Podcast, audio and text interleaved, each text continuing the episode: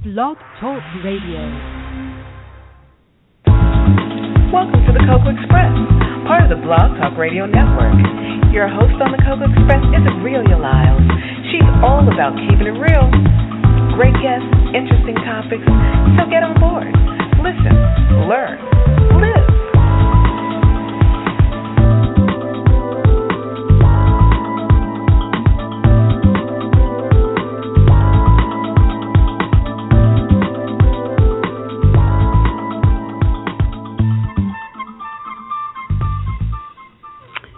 Hey, welcome to the Cocoa Express Show Network for Wednesday, April 1st, 2015. And it has really been an interesting April 1st for 2015. But as you know, if you are a fan of the show, you know that the first Wednesday of every month is Relationship Remedies for Us with Dr. Linda Owens Wiley and Hank Stewart. So please allow me the opportunity to move on over so that you can have an opportunity to speak with her. Thank you.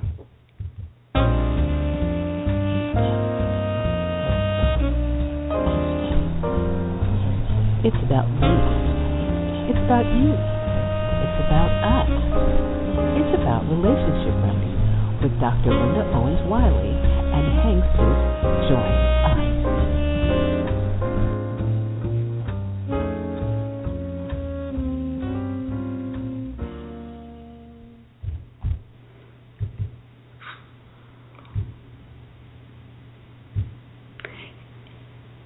Everybody. We are here today, and joining us is uh, Dr. Linda.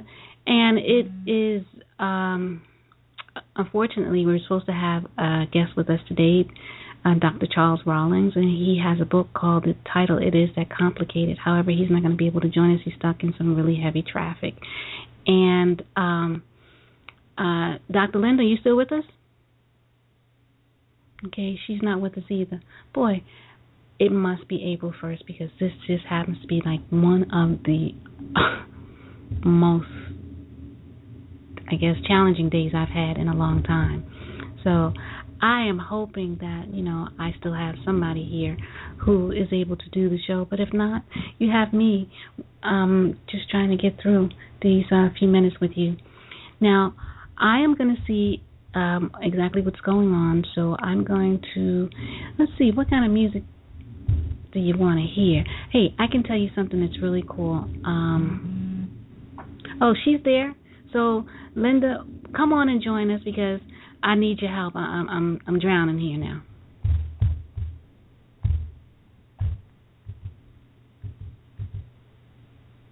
Hello. Hey, Aurelia. Hey. Yes. Yes. Okay, I was gonna say I've been talking the whole time. We must be having technical difficulties because I kept telling you, "Hello, I'm here." Yeah, well, I had the mic on, but evidently, I don't know. I had the mic light. It was the mic light was lit. I tell you, it's April first. It's it's, it's That must be it. That must Oh, be but- it. But no worries, no worries. This is uh, going to be a good show. So let me go ahead and greet my listeners. Peace and blessings, everyone. I'm Dr. Linda Wiley. Welcome to Relationship Remedies for Us. This is the place, the best place, the only place where you get to discuss hot topics related to the health of your relationships. So bring us your questions, concerns, and comments, and most of all, bring an open mind. We are going to talk tonight even without our special guest. As Aurelia mentioned, his book is called It Really Is That Complicated The Myths That Exist About Male Female Relationships. And so while he's not here, we'll give you a little bit of flavor. She and I read the book, and uh, we'll talk a little bit about some of the concepts in the book as well as our views about the concept. So not quite as exciting as if he were here, but um, we'll do our best to hold it down, and hopefully Hank Stewart will join us as well. You know, Hank is uh, my co-host. He's an author, a poet, and he's a friend of mine. But Hank is someone who has lots of uh, speaking engagements and uh, readings with respect to his poetry, etc. So he kind of pops in on us when he can to add that little male perspective and give us a little bit of extra flavor. So hopefully we'll be joined by Hank. So Aurelia, are you ready to hold it down with me as we talk about the myths that exist about male-female relationships? sure. I'm gonna need you to sound a little bit more excited, just a little bit more Ooh, excited. This is just such a topic that really I don't have like a lot of But you read the experience with. Yeah, yeah, read, read the, book. Yeah, so, so we're going to be book. talking about the book because the book is really interesting. Let me tell you a little bit about this guy's background first of all. So Charles Rawlings already had a career as a prominent neurosurgeon before choosing to pursue the intellectual challenge of becoming a lawyer. So he's got JD and MD after his name. Following law school, he established the Rawlings Law Firm in Winston-Salem, North Carolina, a firm whose clients are primarily patients injured by medical malpractice. So after being a neurosurgeon, running into malpractice cases, he decided to be a lawyer and help those individuals. His writings as a neurosurgeon have been published in many medical journals, and he has also received further recognition in the field of law. Rawlings' book, It Really Is That Complicated, won in the How To category of the Great Midwest Book Contest in 2014, and honorable mention in the Florida Book Festival. In addition, Rawlings is an award winning underwater photographer, an internationally acclaimed author, and conducts scientific exploratory expeditions, and he's been on over 50 of them. When he is not exploring the world, you may find him at home in Winston-Salem, North Carolina. So, Dr. Rawlings, we're sorry that you were not able to make it. Um, we just got the word a little while ago. Apparently, something came up last minute, traffic related or something. But we will do the best to kind of represent your book and some of our views on it. So, um, let me just share with you what his table of contents is, and if some of the titles of these chapters don't get you excited, particularly the women, then I'm not sure what would. So the first chapter is I told her I would take her anywhere in the world she wanted to go. Chapter 2, A Marriage of 18 Years. Chapter 3, All Women Want What They Cannot Have. We will be talking about that chapter. And we'll really be talking about this one. Chapter 4, All Women Are Prostitutes. Chapter Hmm. 5, The Shaman Told Me I Would Know. Chapter 6, The Belize House. Chapter 7, I Took Her to Swim with Baby Whales. Chapter 8, The Hooker. Chapter 9, Matchmaking Anyone. And Chapter 10, You Can Never Go Back. So before we go into um, the chapters in particular, what was your just, just give us a high level overview of what you felt as you were reading some of the chapters in this book? Um, a very educated man, highly intelligent man. Okay, and that in itself speaks volumes as to how the direction of the book, you know, and Mhm. You know having having had the experience of working with doctors and lawyers, um, they they see things from a really different perspective than than us people who just kind of like are not on that particular level Mhm. and everything. So, um, I thought the book very interesting, extremely interesting. You know, tell me what you thought. Well, I agree with everything that you said, and what I would add to that is you could tell that this was a an older white male writing the book by some of the things that he said, and we'll get into some of that when we delve into the chapters. But it only, to me, it only had that perspective. It did not take the rest of the world into consideration. So some of the statements that he makes clearly come from an older white male's perspective, and it made me wonder: Did he do any research? Did he talk to anybody else? Was this just all based on his own personal experience? Um, because I'm not even sure that he talked to other men. I'm pretty clear that he didn't talk to anybody that would be a person of color, or he didn't talk to anybody outside of his socioeconomic status. So I think the book has limited appeal, and certainly the audience that I try to reach is not the audience that would buy into some of the concepts that he had in this book. And I'm not saying anything positive or negative about my audience. I love my audience. I love my people. But I can't relate to some of the stuff, and I hope my audience is is made up of people that relate to me and that I relate to them. And so many of the things he wrote about, you know, just just don't relate. I, I couldn't relate. So even if you just start with chapter one, let me go back. Remind us, chapter one. I told her I would take her anywhere in the world she wanted to go. So remember in that chapter, he's dating a woman, and they hadn't even been dating a very long time, but he was dating this woman, and one of the things he said to her was to pick five places anywhere in the world where she wanted to go and he would take her there. So it's like, okay, wait, stop right there, stop right there. How often in a relationship do you meet someone who will say to you, pick five places anywhere in the world where you want to go and I'll take you there? Even if you met someone who was going to take you someplace, he might tell you, or she, pick any place in the world, one place, but five. And it usually wouldn't happen in the first couple of months that you're dating. So, what did you think about that statement? See, that's what I mean. That right there, where I said, that's not my audience. You know, the people that I relate to, we, we just don't do things like that. And who can afford to do something like that? So, what were your thoughts about that? Well, I thought that was really interesting because one, you know, I mean, it's it's hard to get a man to take you out to dinner, you know, mm-hmm. um, and let alone you know take you to all these places. Normally, normally from what I've seen and from what I understand, that when a man has the ability to do all of that, he wants a particular type of woman, and that's not your average woman. Uh, I'm sorry, mm-hmm. that's not your average woman um, that he's going to immediately meet and say, um, "Name five places you want to go to." I mean, we, I've done that playing a game. Yeah, but yeah, you know, exactly.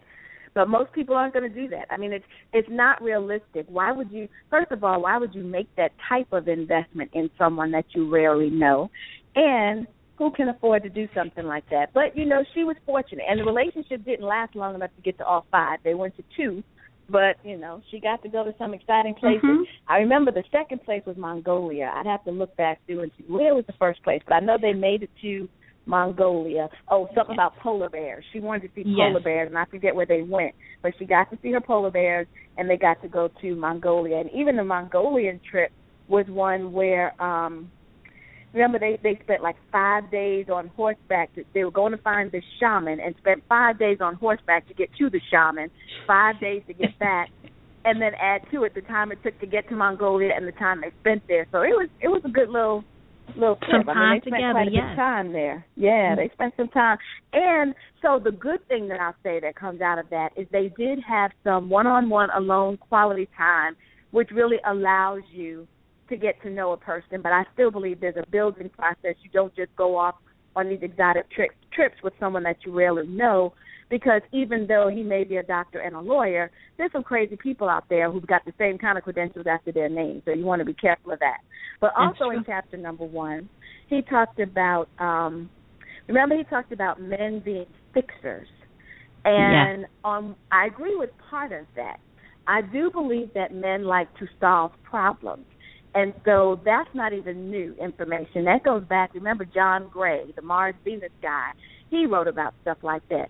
And men are fixers. They are problem solvers. If you're just venting and you say something to a man, he's going to instantly jump into fix it mode and see what he can do to help you come up with a solution or try to resolve it for you. So that piece I agree with. But he talked about men fixing women, you know, like finding a woman who needed some things. Now, men can sometimes be rescuers, and if a, a woman appears to be a damsel in distress, she needs her bill plate bills paid or something. There are some men who, you know, da da da, here I come, I'm going to pay your bill, I'm going to solve your problem. But most men, in my experience, if a woman is full of issues, they're not going to get bogged down with the issues. They're going to do one of two things. They're going to ignore the issues and go right to the sex, or they're just going to write the woman off because she has too many issues. I can go be with somebody else that I don't have to deal with all of that in order to get to the sex. So, what do you mm-hmm. think about his his concept about men being fixers of women. I do agree. They do want, just like women want to fix men, you know, and whether they want to admit to it or not, and some of them swear up and down that that's not what they want to do. But yes, men are fixers, and yes, we have a tendency, and I'm, I, I have to be honest with you about this, that women have a tendency of stating that they want somebody to help them they need mm-hmm. somebody to do things for them. And then when that particular person comes along and he doesn't come along and do it in the manner that they want it, they have an issue. And then there are men who claim that they want an independent woman who is mm-hmm. able to stand on her own and, you know, hold her own. But when they find that kind of woman, she's too independent. She's not needy enough. So, yeah. you know, it's just it's true. You know, men want yeah, to I agree things. with a lot of that. The the place where I think we differ, though, and because I know that's where I differ with him, is I just don't see men as trying to fix a woman's character, and and that's why I just say he'll try to solve your problems. He might try to change you, but he's not going to say, "Wow, she really needs my help. I'm going to try and turn her into a better woman." Women do that to men. Women will look at a man and say, uh he's got potential or you know if i just love him the right way he'll do things differently my experience though is that men don't typically do that same kind of thing with uh with the woman so Well, you have um Pygmalion, a, a Mhm. classic example. That is truly a classic of Uh, a man true. who tried to to fix a woman, change her, and change her character.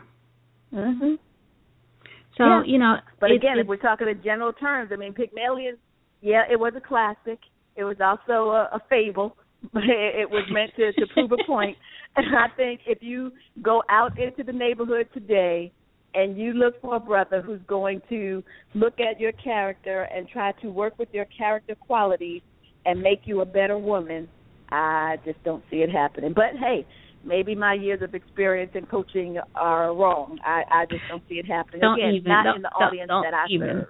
no even try that.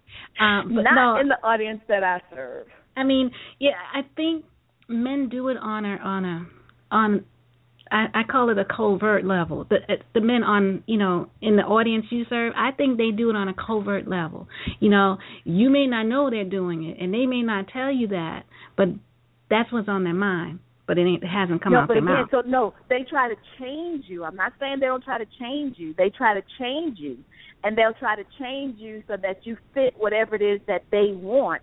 But that's different than finding someone with potential. I'm gonna I'm gonna take this lump of coal and turn her into a diamond out of some altruistic thing. It's it's all about the motive. This is a woman that I want. I don't like the way she is, so I'm going to change her. Maybe I'll dress her, fix her up. In fact, he talks about stuff like that. You know, taking women shopping and different things like that. Sometimes people do it to impress, but I rarely find the brothers doing that because here's a woman who, if I just help her out a little bit, she'll be a better person. He might help her out, but it's not coming from that better person thing. But one of the Mhm. other things that he talked about that I thought was kind of interesting, um, I'm gonna skip ahead to let me see what was another chapter that was Mm. particularly interesting to me before we get to your favorite. Let's see. Um, oh, chapter three. All women want what they cannot have. True now, that. I did find some good points in that one. What did you think of that chapter? You remember that one? Yes, I did, and it it's true. It's true. It's true. We do want what we can't have, Mhm. and it's like Yep. the forbidden fruit. And the more we know we can't have it, the more we want it. Becomes even more desirable. It may just Yeah. be a, a beat up apple, but because we can't have the apple, all of a sudden it's redder. It's it looks juicier. It it, it just calls for you. That's all Yeah. because you know we like we as humans like a challenge, whether we like to admit to it or not. I think we like Yeah. a challenge. And I agree, and that's why the women, most women, or I should say most, because I don't know that it's most, but many women go for the bad boy because the guy who's running from you, who's not calling, not texting, who's that enigma that you can't figure out, you want to get to the root of it. You want to break him. You want to make him your own. All of those things, and so the guy who is there trying to be nice, the gentleman, the one who's very chivalrous, who's opening doors and sending flowers and complimenting you and all these other things, that's too easy. You don't want that one. You want the one that you have to chase down and pull out of the arms of another woman and some uh baby mama and everything else and that's the one you go after. So I do think he's right on that. Women want what they cannot have. However, I think that that sometimes runs true for men as well. I don't think it's just women because I do believe that and I've said this many times that the person least in love controls the relationship. And in fact, he makes a statement similar. He says, in a relationship, the one who holds the power is the person who cares the least. So that's Mhm. very true. So men will run after women that seem to be out of their league, women that they can't have either. And it is. It's a very powerful thing. It's a ch- it's that challenge thing again. That's Yep. that's that challenge, and it's true. I mean, yeah, there. Are, I mean, I don't know what the mystique is, or or the fact that we just like beating ourselves upside the head, but it seems like the more aloof a person is, the more we want to know why. And I think a Yeah. lot of times, I think a lot of times we go after them continuously because we want to know why. Yes.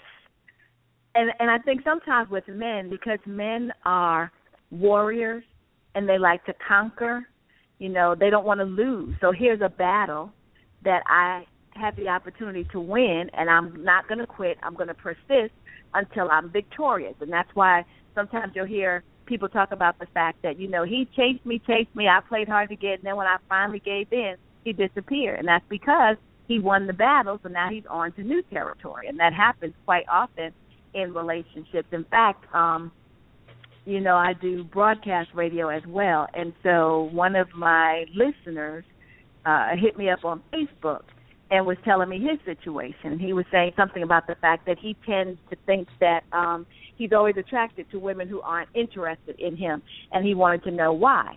And a lot of that really has to do with well, in his situation, I think a lot of it has to do with the fact that if a woman is interested enough to give you her number to begin with, there's some interest.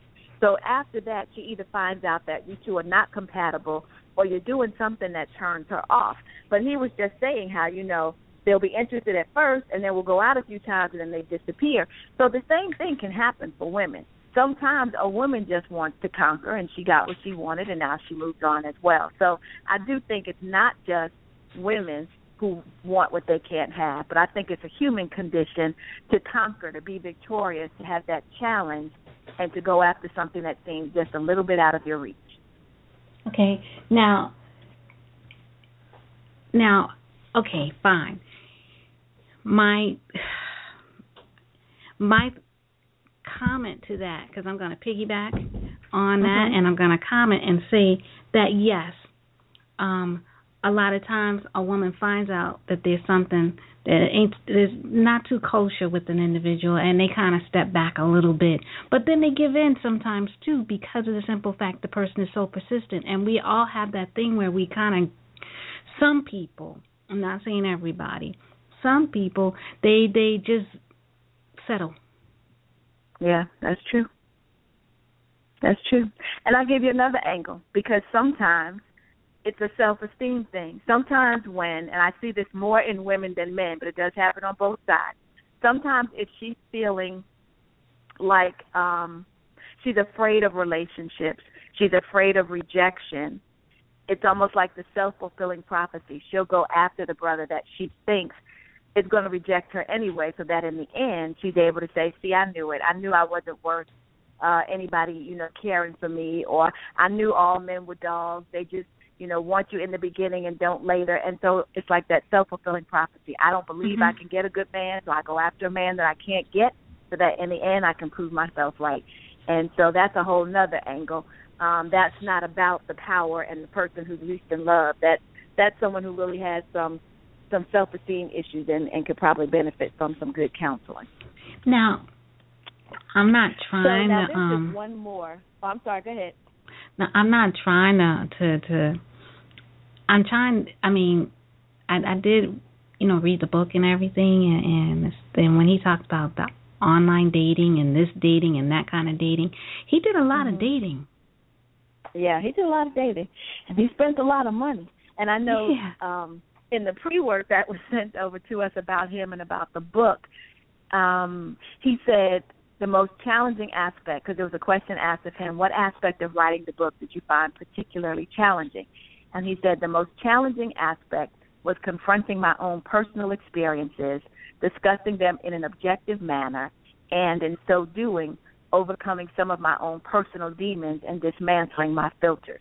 So I do. I think a lot of it, you know, he did a lot of dating he ran into a lot of different situations and this was sort of cathartic for him to talk through these things and that's why mm-hmm. in the beginning I was saying I'm not really sure if he did any research or talked to anybody else because I think a lot of his experiences that he wrote about they sound like they're your experiences but not things that are mm-hmm. generalizable across all or even many populations. So I'm sure he was able to to do some of his own work, but um mm-hmm yeah, I don't know how well it works for everybody. He was also asked, "Do you have any favorite experiences when writing your book?" And he said, "Every page and every story resounds in my own personal psyche, the last chapter and the materials therein is the most important, not only to me but also as a message to my readers. So of course we'll we'll get to that point. And again, I hope people don't feel like we're bashing him at all because we're not. If he were here, I would certainly be, you know, a very gracious host and ask him some questions. But given that he's not, if we're going to take a look at at the book, let's take a a good hard critical look. I mean, the book won some awards, so it's a it's a good work and it does read very well. I mean, it's, mm-hmm. it's a well written book. I'm just not sure of the wide appeal that the book might have. So if you have any comments or questions, if you've read the book, if you want to ask us something about the book, you can give us a call at three four seven six three seven two three one nine. Again, the number to call is three four seven six three seven two three one nine. We are talking about a book written by Charles E. Rawlings. The book is called It Really Is That Complicated. And it's a book about um, his experiences and he's trying to dismantle some of the myths that exist between or that exist about male female relationships. Now, Dr. Linda, mm-hmm. I know you're gonna you, you're not trying to rush to get to that particular topic and um um that subject in that chapter in the book. And well, yeah, let's go there. That's the next chapter. That's chapter four. All women are prostitutes, according to uh, Dr. Rawlings. And I mean, when he lays it out in the book in the manner that he lays it out in the book, okay, yeah, fine. Looking at it that way. But that's such a cold, harsh way to look at things. And that's the thing that I, and a lot of the concepts in the book, they're so, I guess, in in male language. You know, we're more gentle and and delicate with the way so, we okay, so give people things. some idea what you're talking about, because remember they haven't read the book. So we're talking about you're talking about that particular chapter. Tell them a little bit about okay what the chapter says. You know, he says that you know we put ourselves out there and do what what we to get a prize. You know, we we put ourselves out there. We we do what we have to do to get what we want, mm-hmm. and so I mean, that's everybody. I mean, everybody is doing something for something. You're not doing yeah. nothing. Everybody, yeah. I guess, you know, the world is prostituting itself. Yeah. I mean, that's one way to look at it. The the word I think is what's most offensive. We don't like that word prostitute, but the world is based on this whole quid pro quo, you know, and as an attorney mm-hmm. he could have used that terminology instead. You know, it really is quid yeah. pro quo, this for that. I'll do this if you do that that's what makes the world turn. Whether you're doing favors for people, whether you're buying something, you know, you give me this product, I'll give you this cash. I mean, the whole world goes like that. And so even, you know, he puts the emphasis on women. So again, I go back to saying sometimes it sounds like, you know, the bitter writings of a uh middle-aged white male, but um he puts it on women, but men are in it for something as well. And so so to his point, okay, in the chapter he talks about, and again, I don't know who he knows, but he talks about taking a woman on a first date. And he says you send her flowers, which might cost twenty five to fifty dollars. You have a car go pick her up, which is fifty dollars. The dinner is ninety. The wine is fifty, and the Broadway show or some equivalent entertainment is two hundred dollars. So by the time you double that for him and for her, he's saying that you've spent approximately $450 on a first date. And that's why I'm saying the book is not generalizable. It's specific to an affluent population, probably yes. an affluent white population. A certain because, demographic. Yeah, in in our neighborhoods, nobody is sending a car to pick you up. You're not typically getting flowers before the date. Now he might send you flowers a couple of days after he meets you, or he might send you flowers after you've gone out a few times, but not all as part of the first date. And wine, fifty dollars for wine, you know, it's like those kinds of things just don't go on, and they're not really necessary. So he's upset because you spend that kind of money, and then you may not get sex because he says, you know, most women don't give you sex on the first date. So he's saying that you could you'd be better off getting an escort because you'd spend that money and you know what you're going to get. So by his very own admission, he's basically saying that a man is that. spending that four hundred and fifty dollars so that he can get sex. So yep. men are prostituting themselves too. You, you're trying to pay for it, but you want to fault a woman for receiving what you give her, and it's just a, a double standard that just doesn't sit well. Yeah, and that's the fun. That's that's the interesting part of it. It's like he'll put his examples out there, which states, you know, it pretty much says he's tried all of these things, mm-hmm. and you know, and for some reason it seems like the blame is always on the woman in the book. Yeah. Yeah. It's definitely a one-sided kind of thing. Again, written from his perspective, his experience. It would mm-hmm. be good to know who did you talk to because it is everything is on the woman.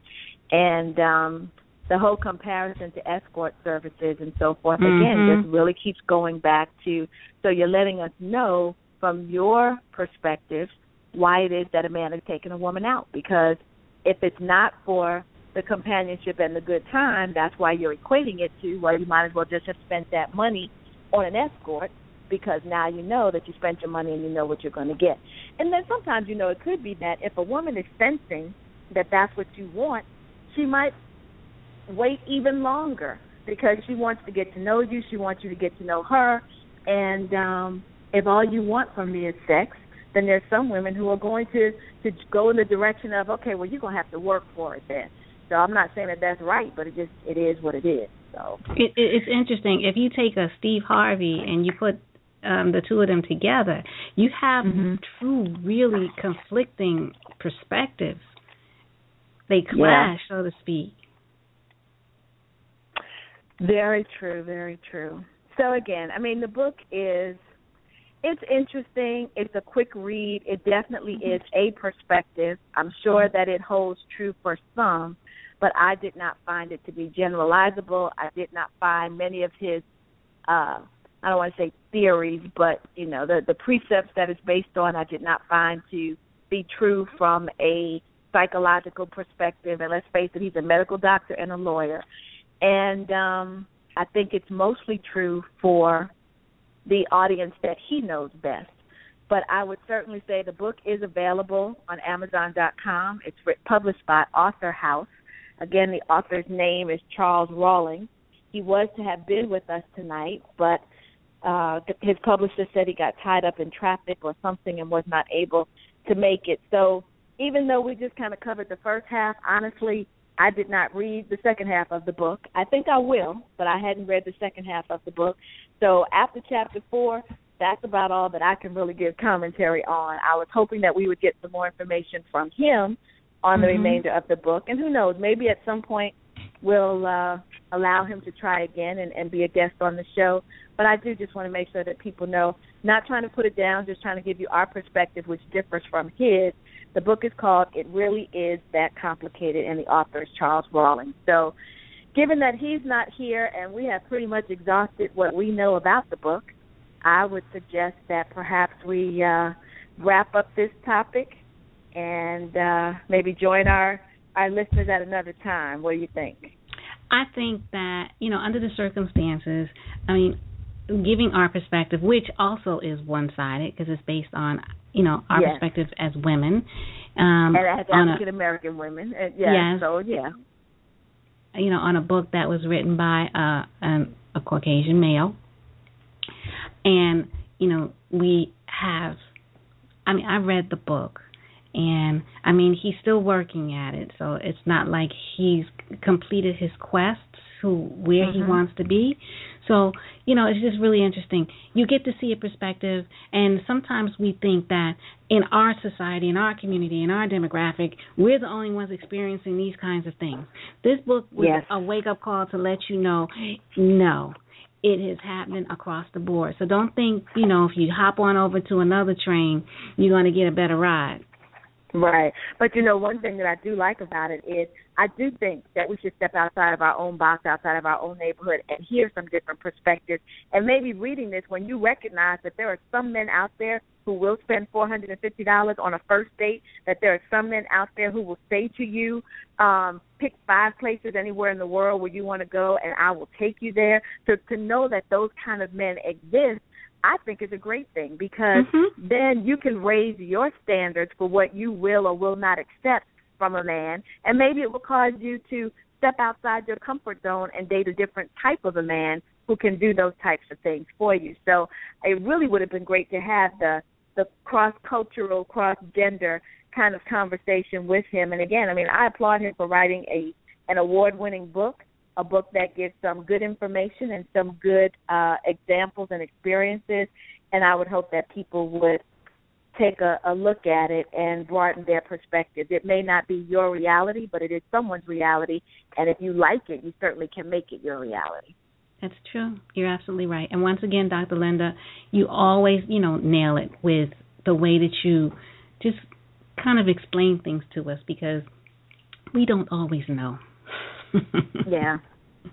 Yeah, and you know, and I never said that I had all the answers, but I am always open to learn myself. So all I can do is share my perspective, but my perspective is based on an anointing from God, wisdom from life, and education from many, many years of studying and serving different clients. So it's my desire to strengthen families by prescribing remedies for your relationship challenges, and I just thank you for tuning in the first Wednesday of every month and allowing me and those who join me, like Aurelia and Hank Stewart and any of the guests that we have.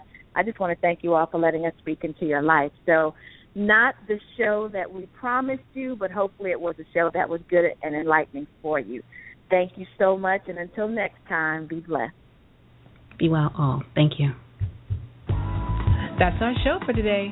So until next time, keep it real, listen, learn, and live.